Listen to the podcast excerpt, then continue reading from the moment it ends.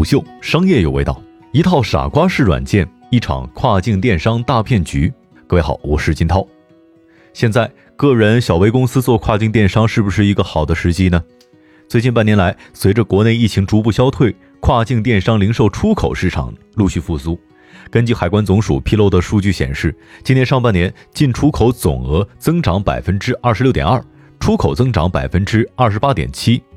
以人民币计价，六月份出口总额同比增长了百分之四点三，为连续第三个月实现同比正增长。其中，跨境电商出口总量更是一路高歌猛进。对此，有机构预测，二零二零年我国跨境电商交易规模将达到近十三万亿，约占到中国进出口总额的百分之三十七。这种跨境电商逐渐复苏的形势，也吸引了不少的企业和个人加入，开始从事跨境电商零售业务。只不过，近来一些新入场的跨境电商从业者对自己从事跨境电商的实际遭遇却颇有微词。有跨境电商经营者称，海外电商平台规则死板，动不动就封禁店铺；有商家表示，商品花了十几天送到买家的手中，买家转过头来就投诉卖家；更有经营者透露，商品刚刚发货到转运仓，买家就申请退货了。本期商业动听为您讲讲究竟是什么原因。导致这些经营者认为跨境电商难做，以及他们的实际运营感受和培训机构传授的结果为何是大相径庭的？家住珠海的小丽是一位全职宝妈。今年六月份，上小学一年级的儿子复课返校之后，她听从一位朋友的劝说，打算找点事儿做，消磨时间之余也能够赚点零花钱补贴家用。疫情结束之后，国内跨境零售电商的势头向好。因此，他在朋友的建议之下，决定尝试参与一种无货源跨境电商的新模式。一番沟通了解之后，小丽缴纳了五千块钱的学费。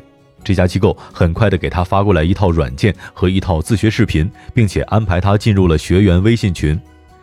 这家机构主推的是无货源跨境电商培训，经营者不用备货，只要用好机构给的软件就可以了。群内导师告诉所有的学员，只要注册亚马逊电商平台的店铺。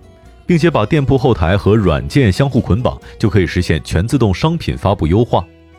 据导师宣称，这套软件会自动采集优势货源，并且自动翻译为英文，同时发布到经营者的亚马逊个人店铺。之后，经营者只需要等待来单就可以了。如果有海外买家购买相关的产品，系统会自动在采集的店铺去下单，并且把产品发往国内的转运仓，再转运到买家的手里。小丽说：“尽管是傻瓜式的运营，但在亚马逊上注册店铺还是有相当大的难度的。因此，她又花了一千块钱找培训机构购买了一个现成的店铺账号。正如导师所说那样，他将软件与购买到的店铺进行捆绑之后，软件开始自动的采集大量的商品，并且翻译发布到了亚马逊的店铺当中，然后就开始等待开单了。培训机构宣称，软件捆绑店铺之后，一般五天之内就能开单。”然而，小丽开店一周之后，后台仍旧是毫无声息。于是，她向讲师请教，对方以手头事情忙为由推脱，最后甚至是不回复了。无奈之下，她只能添加学习群的群友，试图一问究竟。加了几位群友，结果都说一直没开单。讲师和培训机构的客服也玩起了消失。更让她震惊的是，花了一千块购买的店铺居然被平台给封店了，给出的理由是商品侵权。前后花了六千多，结果什么都没做成。难道说这些傻瓜是跨境零售电商的培训只是机构收割的智商税吗？接下来要说的这位阿群是深圳一家跨境电商公司的运营总监。听闻了小丽的遭遇之后，他显得有些无语。阿群表示，早在去年年底，行业内就已经出现了不少类似于跨境电商培训机构，专门哄骗小白学员报班学习的。估计是看目前全球疫情严重，国内疫情好转，很多人想做跨境电商，让这些培训机构觉得有机可乘。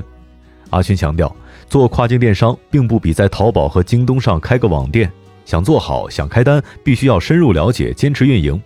大部分临时起意想做跨境电商的个人或小微企业，大都不具备跨境电商运营的相关知识，往往只是在网上查找资料，寻找开店运营的捷径。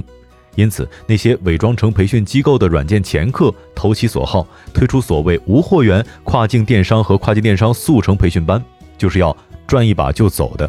相比卖进销存软件，小白更容易接受这种培训的方式。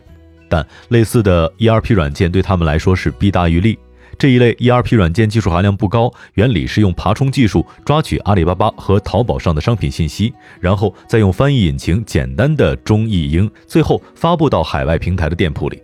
如果速度够快的话，这种软件每天可以抓取、翻译和发布上万的商品。如果真的有海外买家下单，部分高级一点的系统会在对应的店铺里面完成下单购买商品的过程，再通过海外电商平台的自动发货系统将国内商品转运到海外。有一些低能一点的软件，开单之后还需要经营者手动去下单，然后再发到转运仓。阿群表示，所谓的无货源跨境电商看似无本生意，但会引发无法预料的后果。首先，抓取的商品往往会被海外电商平台判定为垃圾信息；其次是商品会涉及侵权的行为。而海外电商平台，尤其是亚马逊，对于这类侵权行为的打击非常的严厉。只要发现有侵权行为的店铺，很快就会被封禁店铺。只要店铺封禁了，尚未回款的货款肯定是拿不回来了。所谓无货源跨境电商培训，只是相关的软件掮客制造出来的概念。至于培训课，也只是这些机构为了赚取小白的费用所用的伪装。如果跨境电商如此简单，随便上个培训课就能开单的话，那专业运营人才早就面临失业了。在阿群看来，只有急功近利、想轻松无本获利的小白才会上当受骗。软件掮客利用的恰恰是一些人的贪念。这位阿群表示，除了销售所谓的 ERP 软件之外，软件掮客还会游说着急上马的企业主缴纳一笔海量电商平台店铺的加盟费用。这样一套毫无技术含量的爬虫工具，之所以可以在小白、厂家两头热卖，利用的恰恰是小白和厂家急于做跨境电商、急于赚钱的心理。实际上，无货源跨境电商就是换了壳的赚差价模式。无论是小白还是企业，只要仔细想一下就能明白，全球市场笼罩在疫情的灰霾之下，如果有机构可以开发出如此简单的软件，那么早就能名扬天下了。他们为什么还要苦哈哈的去卖软件呢？